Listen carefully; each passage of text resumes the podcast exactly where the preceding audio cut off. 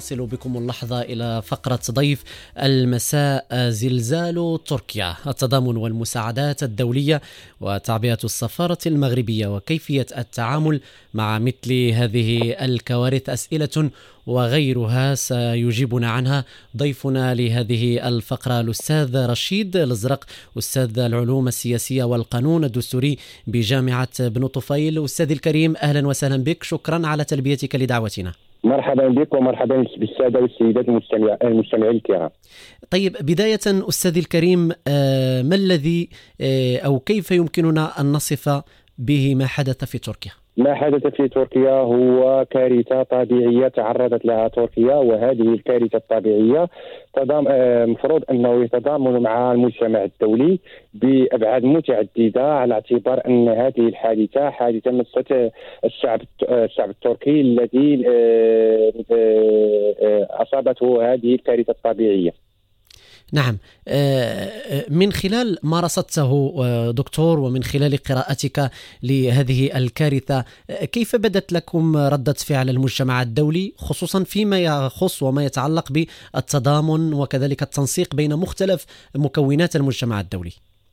بداية فإن هذا المجتمع الدولي مفروض فيه التعاون والتآزر على اعتبار أنه جميع الدول معرضة لهذه الكوارث الطبيعية وفي مثل هذه الكارثة اعتاد المجتمع الدولي أن أن يبادر إلى مساعدة الدولة التي تعرضت لهذه الكارثة الطبيعية التي لا نتمناها لأحد وبالتالي فإن هذا التعاون اللي واجب التعاون الدولي واجب الإنسانية جمعاء في في محاربة هذه الكارثة وفي هذا المصاب الجلل التي أصاب إخواننا في تركيا. نعم هل تعتقد أستاذي الكريم أنه يجب أن تكون اليوم يعني يعني خصوصا في ظل ما يحدث على مستوى العالم من كوارث طبيعية يعني هناك حرائق هناك زلازل هناك فيضانات هل تعتقد أنه يجب الآن اليوم وبشكل عاجل أن تكون هناك مرجعية دولية للتعامل مع هذه الكوارث الطبيعية؟ نتحدث هنا أستاذي عن آليات التعاون الأممي. هي المفروض بأن هذا التعاون الأممي هو أعراف راجت في المجتمع الدولي على التعاون باعتبار مجتمع قرية واحدة. غير أن هذا مأسسة هذا التعاون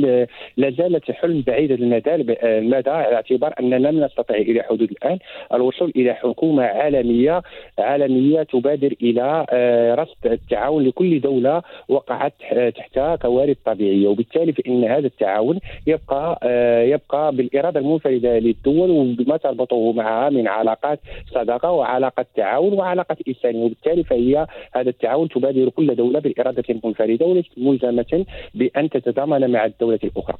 نعم، ما الذي يعرقل في نظرك أستاذي الكريم هذا التنسيق العالمي، الوصول إلى حكومة عالمية آه، من شأنها يعني أن تساهم في احتواء مثل هذه الكوارث الطبيعية، تقديم يد المساعدة لمختلف الدول واعتبار على أن ما يحدث في تركيا من الممكن جدا أن يحدث في أي بلد من من بلدان العالم السادي للأسف فإن لا زالت المجتمع العلاقات الدوليه تحكمها منطق آه، المصلحة ومنطق الغاية تبرر الوسيلة ولا زلنا لم نصل إلى المجتمع الدولي الذي يبني على أساس العدل والاستقرار والتضامن بين الإنسانية جمعاء ويبقى هذا تبقى هذه المقاربة هي مقاربة العديد من النظريات الإنسانية التي حاولت جعل الحكومة حاولت بناء حكومة آه، دولية إن صح التعبير تعمل على مأسسة التضامن وتضع شروطها لتحقيق هذا التضامن. غير أن هذا لا يعني بأن العديد من المؤسسات والمنظمات الدولية تبادر إلى المساعدة في الكوارث الطبيعية وفي الدول التي تتعرض إلى كوارث بين العديد من المنظمات الإنسانية والعديد من الدول التي تبادر من تلقاء نفسها بالمبادره بالمساعدات سواء مادية أو عينية للدولة التي وقعت تحت آه، الكوارث الطبيعية سواء كانت زلازل أو فيضانات أو حروب أو العديد من من آه، من الكوارث الطبيعية. وهناك كذلك منظمات إنسانية دولية معنية بهذا آه، في هذا المجال بتقديم المساعدة للدول وللشعوب أو للمناطق التي تعرضوا لهذه الكوارث. نعم. طيب أستاذي كيف تقرأ يعني آه، ما آه، تقدم به الأمين العام للأمم المتحدة سيد أنطونيو غوتيريش أمام الجمعية العامة للمنظمة الدولية آه، حين قال بأن الأولويات التي يجب أو يجب معالجتها بالشراكة مع باقي الفاعلين المعنيين من أجل تحقيق الهدف الأسمى وهي أن يكون هناك عالم أكثر أمانا وسلاما وكذلك استدامة. منذ قيام عصبة الأمم وممثلتها في الأمم المتحدة كانت الغاية هي وصول هذه المبتغى وصول إلى الأمن والاستقرار الدوليين وإلى التضامن الدولي على أساس آه، على أساس مثل تجعل الإنسان في مركز الكون وبالتالي آه، كان هذا غير أن هذا الحلم وهذا المبتغى لا زلنا لم يصل إلى درجة الكمال لكن هذا لا يعني أن هناك العديد من المنظمات وهناك العديد من الدول تبادر من تلقاء نفسها إلى تقديم المساعدات والعون الدول التي تقع تحت الحواري الطبيعية ولا زال المنظومة الدولية عموما امامها نضال كبير في في بلوغ هذه آه هذا بلوغ هذه الغاية في جعل المؤسسات وجعل وصول إلى الحكومة الدولية وصول إلى آه آه, إبادة الحروب وإبادة آه كل الكوارث التي تعرضها الإنسان باعتبار الإنسان آه, آه، اخ لاخيه الإنسان. نعم طيب على صعيد آخر أستاذي رشيد الأزرق على صعيد آخر كيف تم تدبير الأزمة تواصليا بالدرجة الأولى على مستوى سفارة المملكة المغربية بأنقرة. آه، سفارة المغرب بادرت سفارة المغرب إلى طمأنة آه، الجالية المغرب الجالية طمأنة أهالي الجالية المغربية أو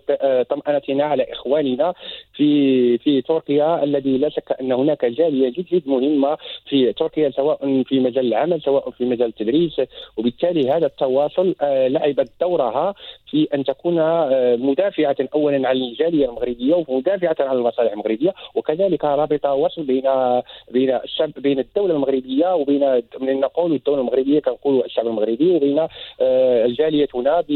بتركيا. نعم أستاذي الكريم شكرا جزيلا لك على كل ما تفضلت به وشكرا على تلبيتك لدعوتنا. مرحبا بك